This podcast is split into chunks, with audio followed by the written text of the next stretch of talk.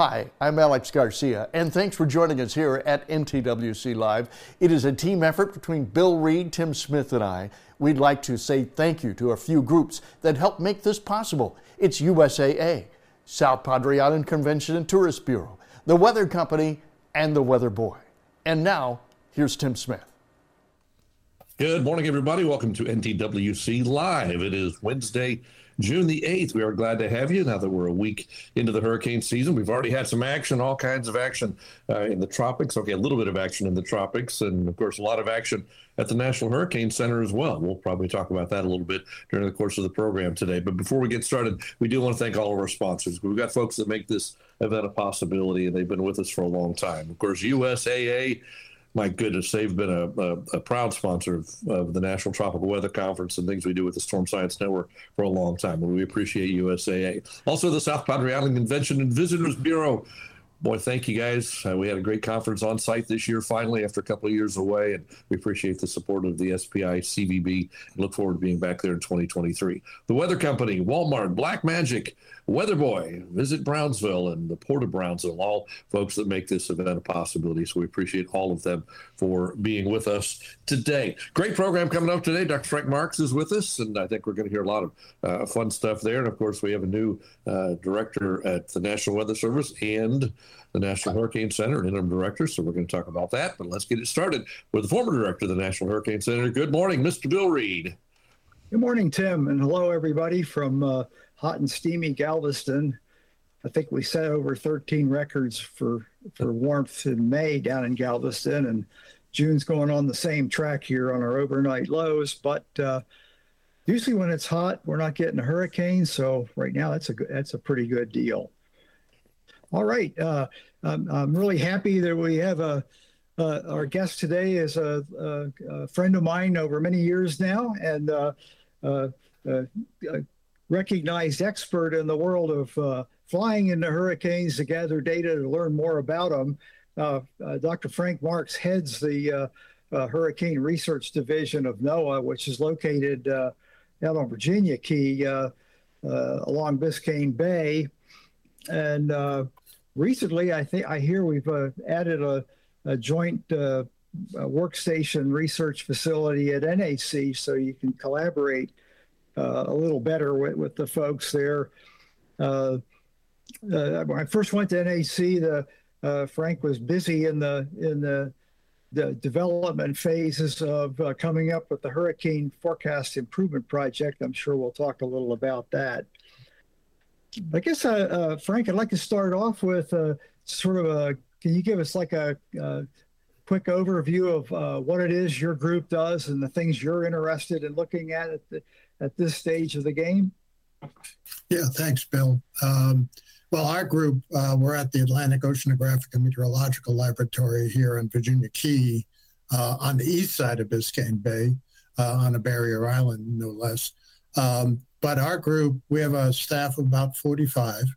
Um, and it's we've been operating this type of research since 1956. So uh, our predecessor groups were the National Hurricane Research Project, which went until about 1960. And then it became the National Hurricane Research Laboratory, and it actually preceded the formation of the National Hurricane Center. Uh, Bob Simpson was the, the driver in the formation of this pro- this laboratory or or research group, um, and, and so I came on board in 1980, um, uh, right out of grad school. Um, and I've been on staff since 1980. I took over as director in 2003.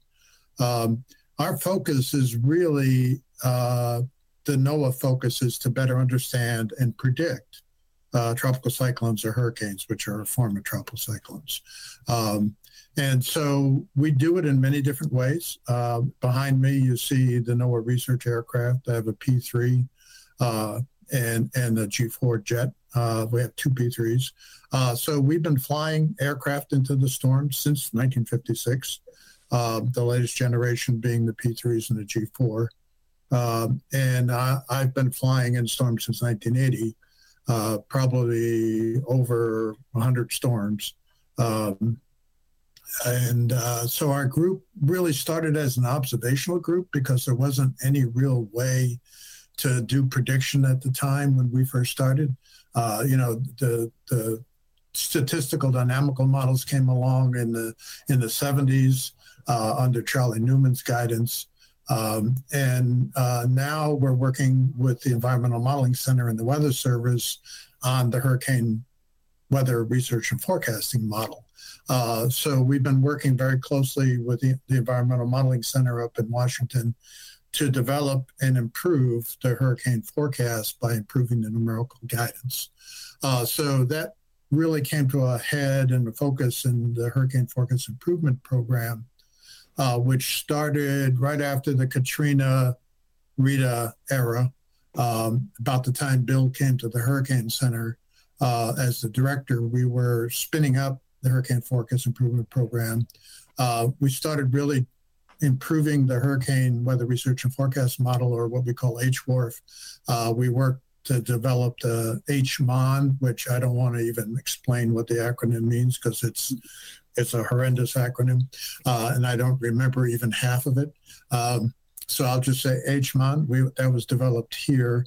Um, and now we're working on what we call the Hurricane Analysis and Forecast System, or HAFS or HAFS, uh, which we're hoping to roll out uh, next su- next summer. Uh, so we've been running it now for about three seasons, and we're going to run it in a test mode for operations this season. Uh, and so, really, it's been a, a, a program where we've been developing the tools uh, to improve the models.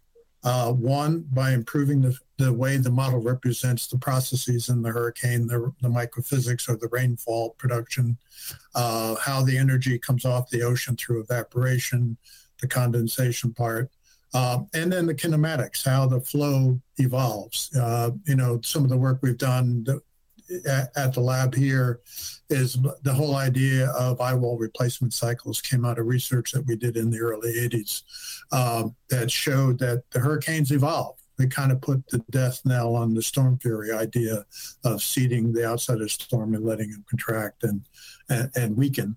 Um, so uh, we've been doing a lot of work there. Of recent past, we've been focusing on getting all the model into the models the data we can collect on the aircraft. Uh, the other thing we're pushing is new observing technologies, uh, unmanned aerial systems, autonomous underwater vehicles, autonomous surface vehicles to be able to better sample and observe what's going on in the storm so we can better characterize it and evaluate it in the numerical models. So that's probably a long synopsis, but kind of gives you the flavor of the type of things we're doing. Yeah, uh, I mean, uh, I think a lot of our, our, our viewers are intrigued with anything uh, new and improved. The the uh, HWRF is has uh, a proven track record of steady improvement. It, uh, uh, it was kind of a secondary tool for the forecasters when I first went to NHC because it, it lacked the consistency and skill of the of the global models at the time. Now it's it's a go-to model for especially for the intensity aspects. Uh, and that was one, I think that was our, our number one goal was to tackle the, the uh, issue of non-improvement we had up until that date in intensity forecasting, and in particular capture some of the processes and how to forecast better rapid intensification. Uh, how's it look uh, uh, now that we're almost 15 years down the road on on the rapid intensity forecasting? That's that's a good point, Bill. Uh, really, when HFIP started, our goal was to improve the forecasts by 20% in five years for track and intensity, uh, and then 50% in 10 years. We did we made the five-year goal. We didn't make the 10-year goal, uh, but we also put a goal out there that we called our stretch goal was to address rapid intensification.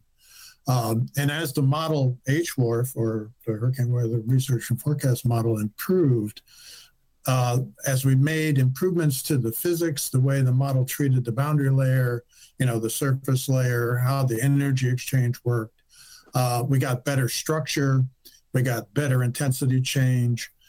And, now the Hurricane Center forecasters in the last two years are actually calling for rapid intensification like they did in Ida. uh, and they did in Laura uh, a number of cases. Um, and they're right more than they're wrong right now. Not that you know rapid intensification, the way that we define it, is only the fifth, you know, 95th percentile of intensity change. So it's, you know, the very extreme changes, kind of like the Michael, the Ida did just before landfall. And of course, as you know very well from your position at the Hurricane Center, the worst scenario is a rapid intensification of one category just as the storm's coming ashore. Um, and, and, so that was our focus. And I think uh, based on our past experience in the last two or three years, we're making great strides on the rapid intensity change. Uh, a lot of people don't realize that it's such a small percentile the way we define it. It's only the upper 5%. Uh, but that had about a three times worse intensity error than the normal storms. Uh, and so it was a real big sore spot for the hurricane specialists. And so they were saying, don't help us get uh, you know, a forecast up to 10 knots. We want you to help us in those forecast areas when they're up in the 20 knot and 25 knot and 30 knot range in 24 hours. And so we really put uh, a focus, strong focus on that. It's still a focus of, of the Hurricane Forecast Improvement Program uh, right now. But uh, the way we've evolved the Hurricane Forecast Improvement Program due to the Weather Act in 2017 that Congress passed is uh, the way I put it is we're kind of going more towards the Weather Forecast Office's attention, the hazards. Uh, we want to be able to help not just NHC get the big picture right. We want to be able to start targeting the local uh, issues. And as all of us know, it, damage is a local problem. Uh, you know, the track and intensity that gets you the stage set up but you know, the storm surge, the flooding, uh, the severe weather, tornadoes, uh, the heavy rainfall, those are all local issues that are very much driven by the WFO's or Weather Forecast Office's knowledge. Uh, so, how we can help them communicate the risk is really where we're moving towards now, uh, as well as keep improving the track and intensity forecast. Yeah, I think the uh, uh, the, the one aspect that, that really helps at the local level is the as you make these improvements farther out in time, the local offices can brief with with a lot more confidence uh, what the expected impacts are. Uh, uh 20, 20, almost 20 years ago with a, a, a Rita type storm like that, we, we really had a very general idea. You know, you pretty much uh, told people add a category if you want to make a decision. And here's a wide swath of the coast that you probably ought to consider evacuating. And the, uh, it's been dramatic in the last several seasons how uh, tight we've been able to make the, the calls for evacuation and, and, uh, and better use of the resources in response by knowing that. Well, the other thing that that's true is as we improve our tracks, you know, the area that we're warning is shrinking. Um, and so it really, it, it's a point of diminishing returns. You can't keep, you know, just improving that track. You got to really start dealing with, okay, what's next? You know, what, what do we have to warn for? And so you mentioned that, you know, you heard that we put together a new uh, facility at the Hurricane Center for us to test ideas. Uh, it's called the Hurricane Ocean Test Bed and it has ocean in it mainly because uh, the National Hurricane Center also has responsibility for forecasts over water, uh, and they have what they call their uh, impact-based decision support customer is the Coast Guard, uh, and that came about through the El Faro uh, catastrophe mm. when Joaquin happened.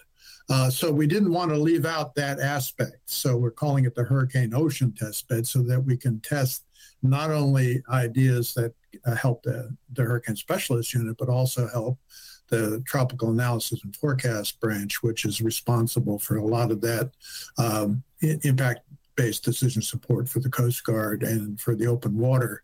Uh, whereas the Ocean Prediction Center carries the northern part of the Atlantic, they cover uh, the, the tropical Atlantic and East Pacific. And so we wanted to open it up. Uh, so that's really just opened uh, last I guess it was December, we had the grand opening. It's called the Bill LaPenta Laboratory, named after uh, the former head of NCEP, uh, National Center for Environmental Prediction, Bill LaPenta, um, who passed away in a catastrophe uh, from, you know, uh, a rip current off the Carolinas due to a storm, a hurricane going by uh, out at sea. Um, and so they named the lab after Bill. Uh, and we've already started holding uh, I, I would say, tests there. We've been uh, working with the Hurricane Center to connect with the WFOs, the weather forecast offices, to look at the inland wind hazard warning. And so the Hurricane Center folks uh, and the Miami Weather Forecast Office folks developed this way to project the inland wind warning, taking the wind speed probability product and applying it inland and coming up with different thresholds than we do at the coast. Uh, and so we wanted to test that with the weather forecast offices and coordinate them. And so we set up this laboratory where we could put out warnings uh, and then work with the WFOs to actually see how those things worked and to evaluate the thresholds we were having. Uh, so it was the beginning of us starting to connect to people uh, we're using the uh, AWIPS system in the cloud now, uh, which we have available at this hot center, the HOT. Um, and so this summer, we're going to be running some real time demos, bringing the aircraft data in right into the hurricane specialists uh, in through the hot center. So they, if they're not on duty, they can come in and actually see us running a mission remotely from the hot center bringing the data down in real time, making it available on the AWIPS in the cloud so they can actually see the products, they can ask questions. Um, you know, so that's kind of our goal is to start building this connection between the researchers, the the hurricane specialists, and the weather forecast offices and TAFB to kind of really see how we can push products forward faster. That's interesting. It sounds like a, a, nice a well planned uh, move to look at the applied research end of the hurricane business, in addition to the basic science that you guys are noted for over the years. Uh, on the ocean side of it, one of the challenges that the forecasters had uh, when I was there was the uh, perceived lack of skill at forecasting the uh, the size and extent of the wind field at various intensities. Uh, are you working on that aspect? in, in the hot Yes.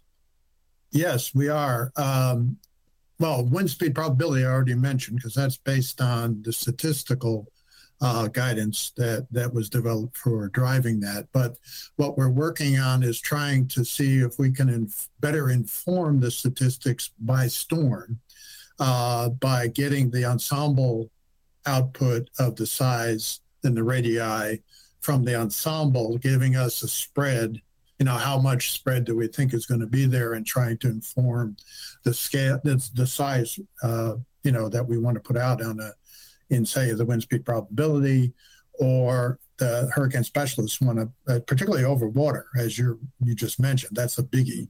Um, you know, ships at sea, you know, in the past we tended to not put as much emphasis on that. But I think since the El Faro disaster and the MOU that that the memorandum understanding that the Weather Service and Hurricane Center has with the Coast Guard to provide you know decision support services, um, we're really putting more focus on all cases, and I think that's probably one reason why there's so many short-lived storms being forecast now.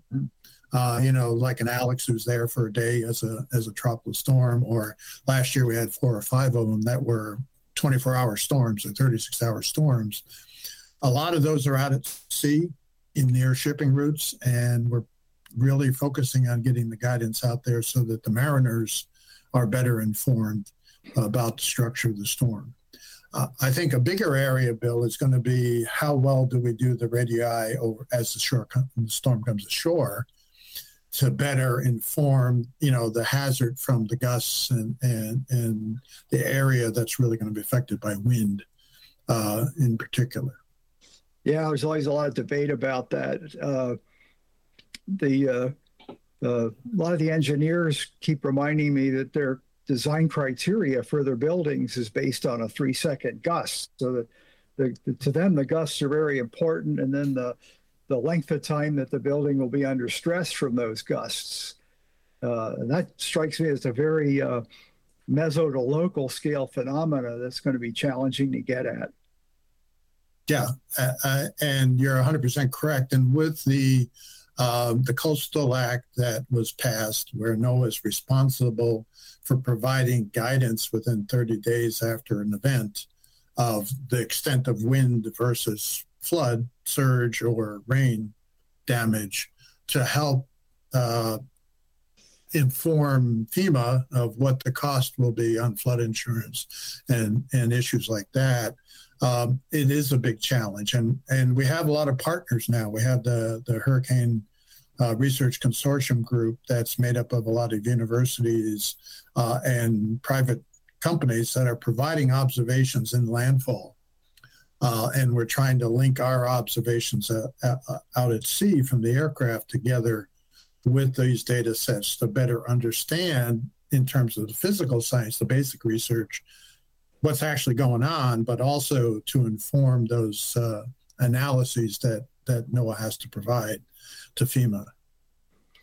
Yeah, I, I haven't been neglecting looking at the latest research on that, but uh, uh, one of the things that fascinated me was was how rapidly the nature of the surface wind flow changed from leaving the uh, ocean interface to the, even on the flat land beach like like over here. What what's your thinking on how how rapid that change is? Well, it's interesting because uh, your Texas coast has a barrier island through a lot of a large portion of it. Um, we've seen the flow change as it goes over the barrier island, but then it gets over the open water again, and then there's another adjustment as it comes ashore. But uh, it's typically within probably uh, 10, 20 miles that adjustment happens, um, and it's different coming onshore than it is going offshore. Uh, you know, so there's an asymmetry in that adjustment um, and, and, the fetch.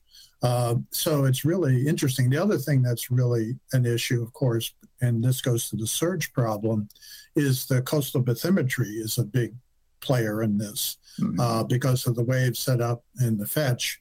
Uh, you know, there's a lot of issues there with how the flow evolves. Um, and, and, of course the storm structure as it comes ashore when you have a uh, you know a harvey type of event where you have an eye wall that's evolving and starting to develop smaller features as it starts to break down uh, you know these whatever you want to call them mesocyclones or uh, you know disturbances in the main wind ring uh, of the eye wall um, you know we've seen those from scales of a kilometer across to you know 20 miles across uh, as the storm comes ashore. And it's these kind of things that are really going to drive that kind of damage and that adjustment. And i don't think we have enough observations. I mean we have some observations but can we characterize the whole spectrum of the animals in that zoo? I don't think so. We know that you know there's a lot of things that are happening there um, and they're very local I mean, and they're stochastic. They, they're random in a way, uh, yeah. uh, depending on the timing. Uh, so it's going to be a while before we get that right. But I think we can provide probab- probabilities better by knowing the characterization. It also strikes me, just looking at radar imagery from many landfalls, that there's a lot of variability. Some storms produce more of those vortices than others. Yep. And it depends on where they are in their life cycle, too. Uh, I think um, if I want the public to get one thing out of the understanding of hurricane, hurricanes are like people. They have a life cycle. They go through changes. They get fat. They get skinny. Uh, they tend to start skinny and get fat, just like we do. Um, but they'll go through a cycle. You know, you know, they'll go on a weight loss program and they'll have an eye wall replacement cycle and, and they'll shrivel up and stuff. Uh, but you know, there's no consistent. A hurricane is not a hurricane is not a hurricane. It's you know they're all different, uh, and where they affect locally is really important because you know, the expectation of what might happen in a Miami versus a Houston is very different from a landfalling hurricane. Uh, yeah, there's going to be damage. There's going to be rain. There's going to be wind. There'll probably be a surge, but it'll all be different in how it affects the location uh, based on the, the local conditions. And, and I think people need to understand that, that we know something about the hurricane, but when it comes down to the local stuff, it's a lot trickier uh, right. than just getting the track and intensity right. Mm-hmm. Tim, I've been hogging the uh, time with Frank here. I'll bet you got some interesting questions. Maybe you can trip him up better than I could. Right on the money with everything. Uh, I'm impressed. We are we do have some questions coming in. Before we get to that, uh, we'll take a moment and thank another one of our sponsors, South Padre Island Convention and Visitors Bureau. You know, we've been hosting the National Tropical Weather Conference on South Padre for what ten years now. Uh, 2023 will be year 11. And uh, Frank, you were with us uh, on the last one, and we appreciate that, and hope to have you back again. It's uh, it, it's always very interesting and informative uh, a few days on South Padre Island, and the island has been a great host to us from the very beginning. Uh, it's a great place to, to hang out, great place to, to spend your time, even when you're not at the conference. So we encourage people to check out South Padre Island when you get an opportunity. Um, you know, the the forecast. I, I, think we've been fortunate to have lived in a time when when Dr. Mark, you and your your crew have really made some huge strides. Um, and and you think back to when we all got in this business 40 or maybe in Bill's case 50 years ago. Um, it's been a while, uh, but but we've seen dramatic changes thanks to the work you're doing. Where do we go from here? I mean, what do you you know 20, 30 years from now? What are we going to be looking back on this 20 year period and saying, wow, I can't believe we didn't know this yet, or I can't believe we weren't there yet? Um, that's a great question, Tim. Uh, and I must say, I have to preface this answer with there's no dumb questions, there's only dumb answers. And I'm going to try not to be uh, provide a dumb answer here. Um, but I think uh, one of the things that I, I look for in the future is one I mentioned is getting more to the local issues. Uh, how do we downscale the information we know that the Hurricane Center is providing and, and make it more actionable. Uh, you know, one of the things that we've been fortunate is we've been increasing the actionable time frame uh, for people to take action uh, to protect themselves and and their property in some cases. Um, but I think one of the things that we have to start thinking about is, uh, you know, the climate is not static like it was when we were younger. Uh, it's changing. Uh, it always has been changing, but the speed with which it's changing has changed. Um, and, and, so one of the things I, I can I'm concerned about is how we deal with the hurricane problem uh, in this changing world. Uh, I'm not a climate scientist. I don't purport to know anything about what's driving it. All I know is what I see. Uh, I haven't seen a lot of change in the hurricanes that I work in, uh, that I fly in, they haven't changed much. Um, but the public has changed where they want to live faster than we can improve the forecast. Um, you know, so we have more and more people in harm's way uh, than we did, say, in the 60s, 70s, and 80s. Um, and I know living in Miami, that's definitely the case. Uh, that's changed quite a bit in the 40 years I've been here. Uh, and so the thing that bothers me is how we're going to prepare for that, you know, that that fact that we have more people. Um, I don't purport to know how hurricanes might change, but I do know that climate change is a local problem as well. The climate in Miami is very different than the climate in Minneapolis. Okay what's going to happen in Miami as the climate signal changes is going to be very different than what happens in Minneapolis or Nome, Alaska, or even Corpus Christi. Um, and, and, so I, I think we need to be focusing more on how we communicate and delve into the risk uh, communication issue for the public because we can keep increasing the time frame. We're now at about two days, maybe two and a half days. We want to be at three for FEMA. But, you know, when we put out a forecast that there's a storm forming like we are now, and it's five days out, what do people do? what are we communicating? Are we communicating the right message? Uh, you know, we're looking at things like the cone. Uh, how useful is that? When is it useful? Uh, can we do better in communicating the risks? Uh, we have so many hazards that a hurricane engenders as it comes ashore. Uh, the broad spectrum, everything the Weather Service wants to forecast, we're covering in the hurricane pretty much, except for snow, maybe. Um, uh, and, and, so, how do we communicate that? So, I guess what I'm saying, Tim, is I think in the next 20 years, what I would expect is that while we continue to make progress with the basic physicals part of the science uh, and improve the forecast guidance, we need to really start thinking about our social communications, the type of stuff that you, Bill, Alex, uh, the National Tropical Weather Conference is focused on the communicators, how we do that. How can we provide the right information to people to make them more resilient to what's going to happen in the future? I, I, think that that's hits hits the head hits the nail on the head in so many ways. And you know, we we talk about on television, we, we give you a point. Here's where the hurricane is, but we we know there's more than a point. Then we show this beautiful satellite picture that shows this massive thing out in the Atlantic or the Gulf of Mexico. So we're giving you two things that really are not representative of the storm at all. It's a point on a map and this massive thing, and ex, expressing those concerns. Uh, is is the challenge, and and as the data gets better and better, which brings up the next question about as the forecast gets better and better, expectations are getting better and better. Uh, the public now expects, because of the work you've been able to do so far to make these forecasts that much better, now they almost expect perfection. And we're not there yet, but we're getting there. yeah, it, that's an interesting segue because uh, I was uh, collaborating with a group here at UM that was looking at the cost benefit of forecast improvements. And so what we did was we ran a scenario over the period of HFIP uh, the Hurricane Forecast Improvement Program we just had, we've improved the forecast for track and intensity by about uh, 20%, 25%.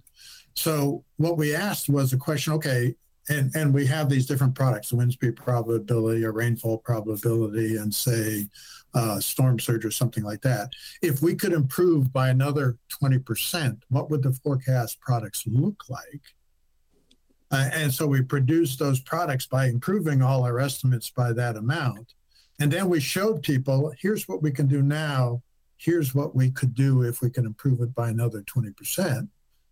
What do you think the worth of that is? And it was shocking that, you know, people were willing to pay like $50 you know, each family 50 bucks for that improvement. But when you add that all up, it's a couple hundred million dollars, you know, that they're willing to pay, uh, you know, uh, for an area that might be affected. And, and, it's interesting that the public is, you're, you're 100% correct. They want more.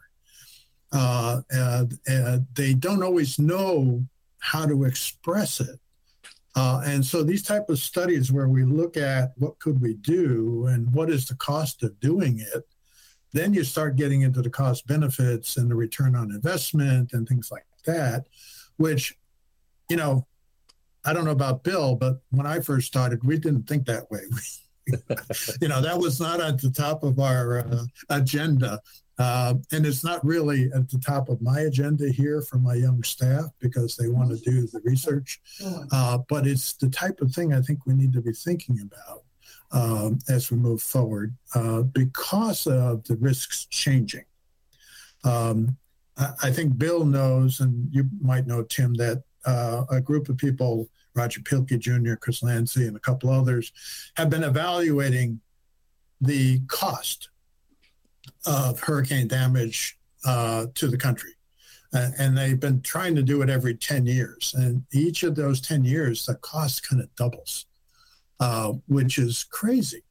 But it's show, and, the driver on that is not the hurricane. The, you know, it's the people and the stuff where they live and what they have that's driving that doubling every 10 years.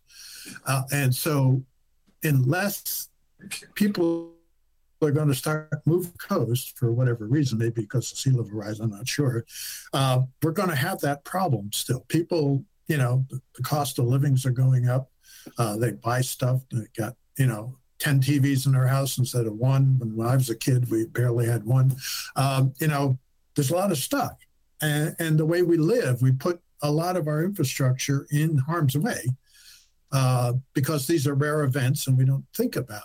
I mean, look at the oil industry. I mean, if we have another major storm like Rita, God forbid what gas prices are going to do. So I think these are hot button topics that, as a scientist, you know, taking in the data we can collect, the forecast guidance we can produce, how can we improve the message, uh, the communications of the risk and hazard? Let me ask Moving one. Forward. Go back to Bill. Yeah, yeah, that's that's how do we do that? You're right, and, and, it's a challenge. You know, social scientists around the world are trying to solve these issues, and and and we see it every day. We've got a good question coming in from all kind of changing gears coming in from online, and this goes back to the operational side. And Casper's asking, with the uh, new introduction of the subsurface and the surface ocean drones and things, how is that data going to help the models? And we'll have have the ability to use that data in real time to help the forecasters. Yeah. Okay. So these are new platforms. Uh, we have something called a Saildrone, uh, which we were able to vector into Hurricane Sam last year and actually have a ship go, you know, unmanned ship go through the eye uh, of Sam uh, and collect data and send video back throughout the whole transfer uh, uh, of the storm over the over the Saildrone. Pretty dramatic footage. We also have these underwater gliders that kind of go up and down, up and down three or four times a day, profiling the ocean. Um, the real place where those are going to have an impact is improving how the models represent the processes that go on in the energy exchange. You know, people talk about, oh, high sea surface temperatures, that must mean it's favorable for the hurricane to develop. Well, that's partially true. It depends on what the atmospheric temperature is above that ocean to exchange the energy. Uh, and so we need to have a good understanding of how the ocean evolves. The ocean is pretty complex fluid. It changes slower in the atmosphere, but we have things like uh, the Gulf Stream, we have the loop current that comes up out of the Yucatan, we have fresh water from the Mississippi and the Amazon and the Orinoco rivers that are changing the surface salinity, which changes the ability to exchange energy. Uh, and so these kind of observations are going to improve the ocean part of the model. Uh, we're at that phase now where we're trying to get the ocean to catch up to where we are with the atmospheric part of the model. Uh, by getting things like salinity and sea surface temperature better mapped in the ocean structure. And so these new sensors are really helping us, one, characterize these different things. We know now that there's a huge freshwater lens on top of the saltwater because it's lighter uh, over the whole Eastern Caribbean, thanks to the Orinoco and the Amazon rivers. Now, the amount of rain that falls is also going to determine how big that area of freshwater is. Uh, we're able to map that now. We've been able to calibrate the satellite imagery to give us ac- estimates of how big that freshwater area is. The same is true off the Mississippi.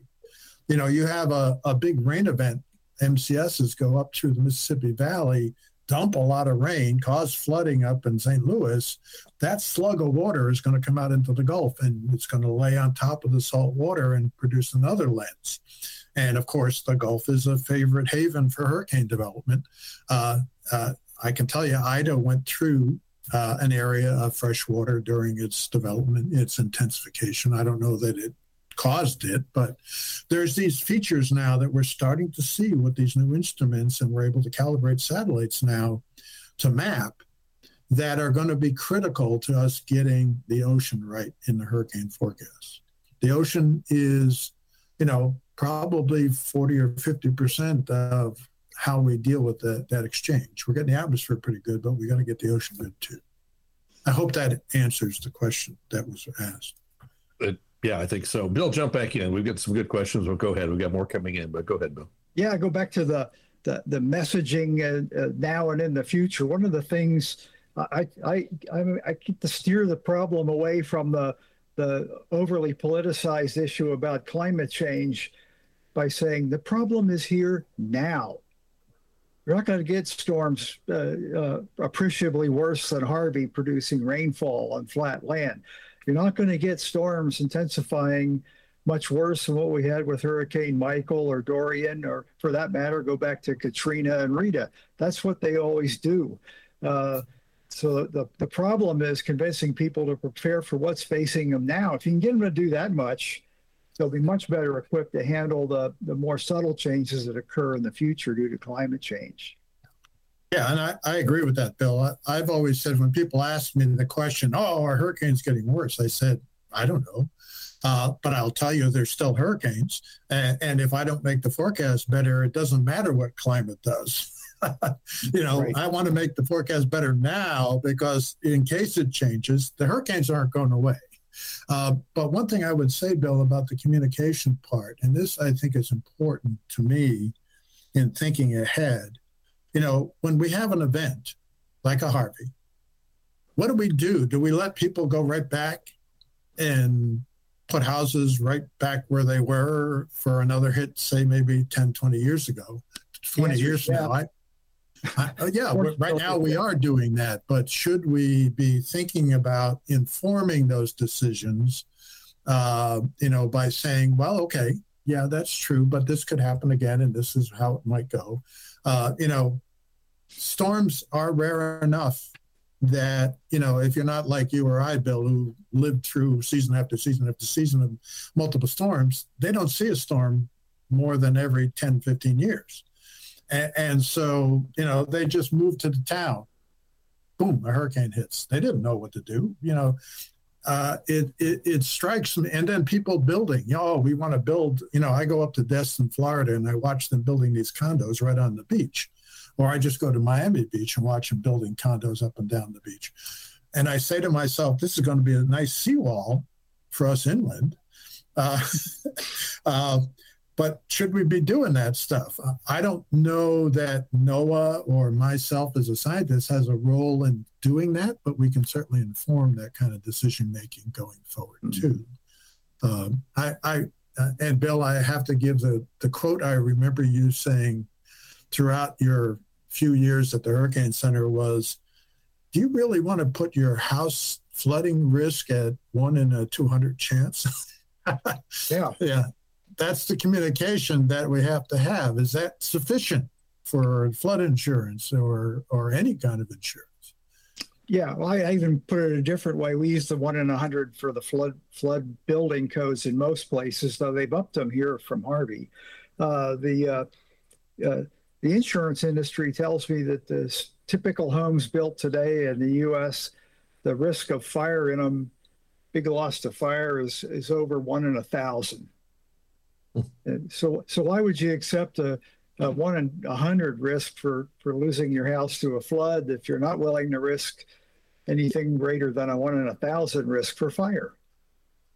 Well, and the insurance companies have to be thinking about that too. Unfortunately, for flood, I mean, most of that's the U.S. government is the insurance. So, you know, in my position as a government employee, I would like to help them get better uh, at, at providing that kind of guidance. Yeah, uh, speaking of improving models, uh, uh, as most years, we've we've already seen the uh, the longer range aspects of the GFS cranking out what we uh, euphemistically call model canes. That, that, and the argument has been, well, the conditions were okay for potential development, but uh, the the skill in those is almost negligible. I mean, every now and then the, the, blind squirrel finds an acorn trick happens and it develops. But uh, are any of your folks working on that problem, or is that a different issue? Um, we're looking at it. I mean, we're pushing the hurricane analysis forecast system is going to go to seven days uh, instead of five days, which is what the Hurricane Weather Research and Forecast Model and HMON do. Um, so we're already pushing that seven day. I think even when you were at NHC, Billy, you were experimenting with seven day yep. guidance products. Um, I think the biggest rub there is what's the use of those. Um, you know, um, uh, I'm a big follower of the forecasting uh, continuum of environmental threats idea, FACETs. Um, and so we've been trying to apply uh, through HFIP the FACETs concept towards the hurricane problems. Uh, and so, one of the big things that comes to mind and that I've raised is the seasonal outlook. Okay, we're putting out a product. What is the purpose? Who's the customer? What is the message we're trying to make uh, with that? And, and the I think the same thing goes towards a 10 or 20 day uh, guidance product, say like from GFS. What is the purpose? Who is our customer? What do we want to communicate? Uh, so, in some ways, where HFIP is looking is how do we communicate what we know, uh, and, and, who is our customer? Uh, and so, my my comment, and maybe I I diverted from your actual question, Bill, uh, but uh, you know, what is the goal of that ten day guidance? Uh, you know, it's like I don't know how many people come up to me, and I'm sure they come up to you both. Um, and say, well, I looked at the models. Which one do you think is right? And I always say, they're all right. You know, the Hurricane Center is looking at every one of those. They have the knowledge, they have the information. They're combining them the best way to give you the forecast. There is no one model that's right. Um, and, and, so it comes down to uh, at 30 days, what is, in my mind, we're looking at probabilities. Um, and, and, one of the things that HFIP adapted uh, with our new strategic plan was the Hurricane Center asked us to look at um, looking at guidance on probabilistic tropical cyclones, which is kind of what we saw with Alex this past week. Uh, it was a potential tropical cyclone for almost four days as it crossed the Gulf and actually crossing Florida before it became a tropical cyclone.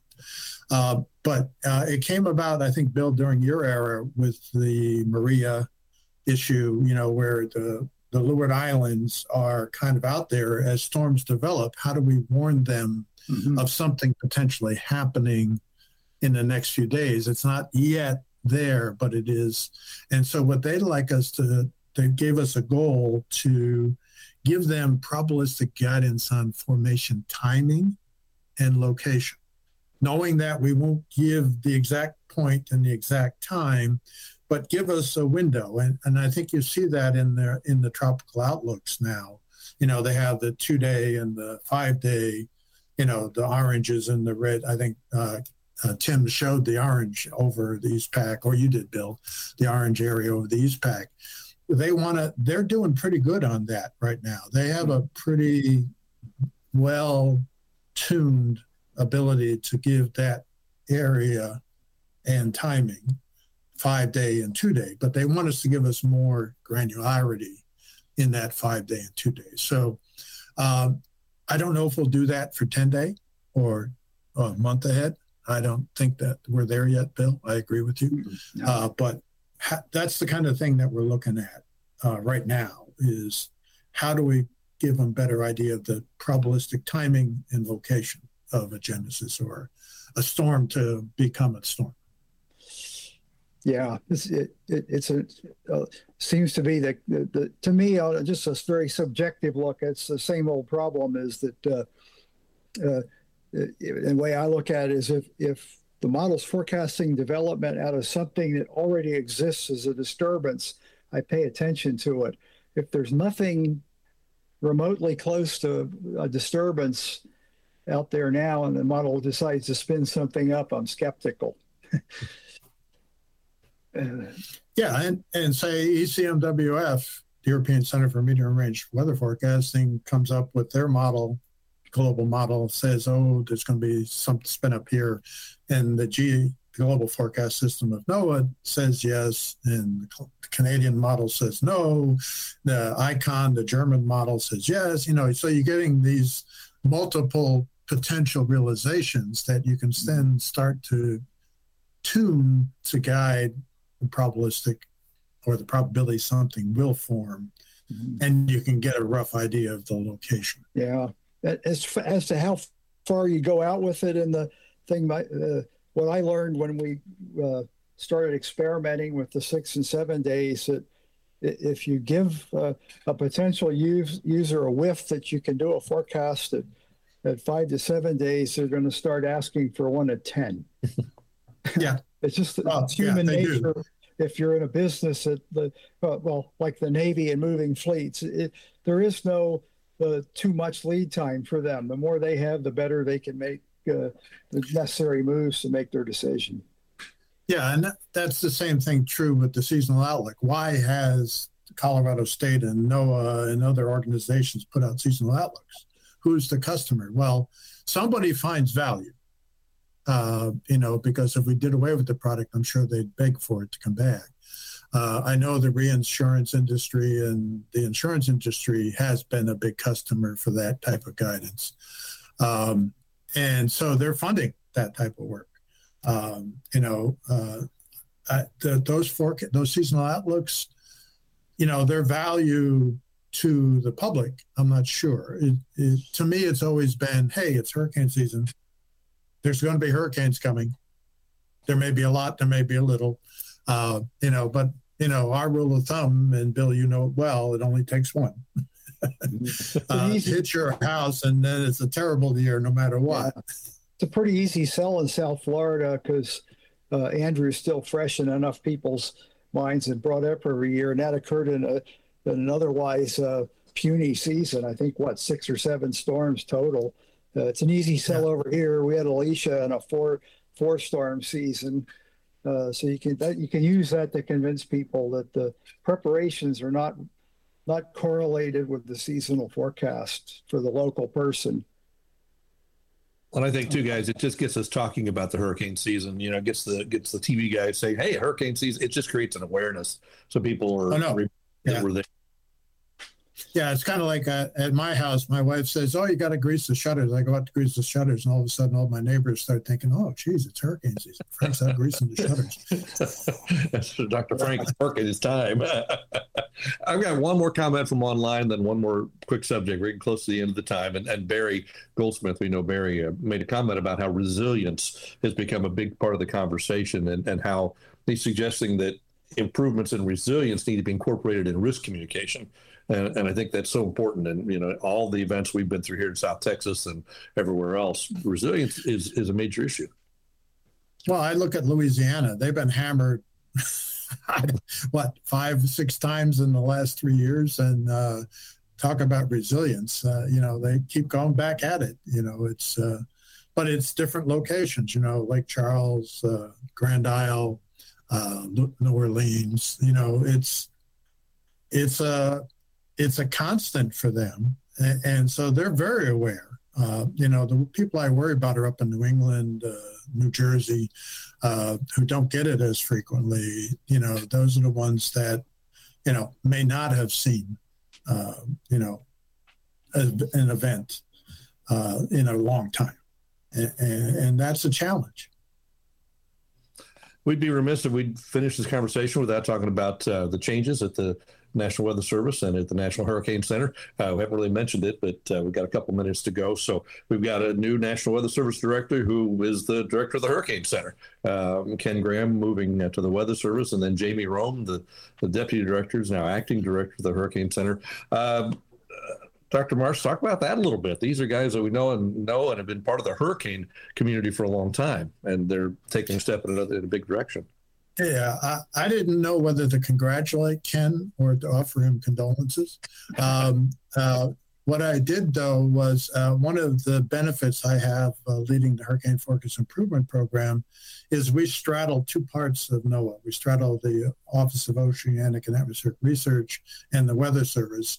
And so we've always had an executive oversight board chaired, co-chaired by the head of the Office of Oceanic and Atmospheric Research and the National Weather Service director. And, and uh, Rick Spinrad and um, Jack Hayes were my first two leaders.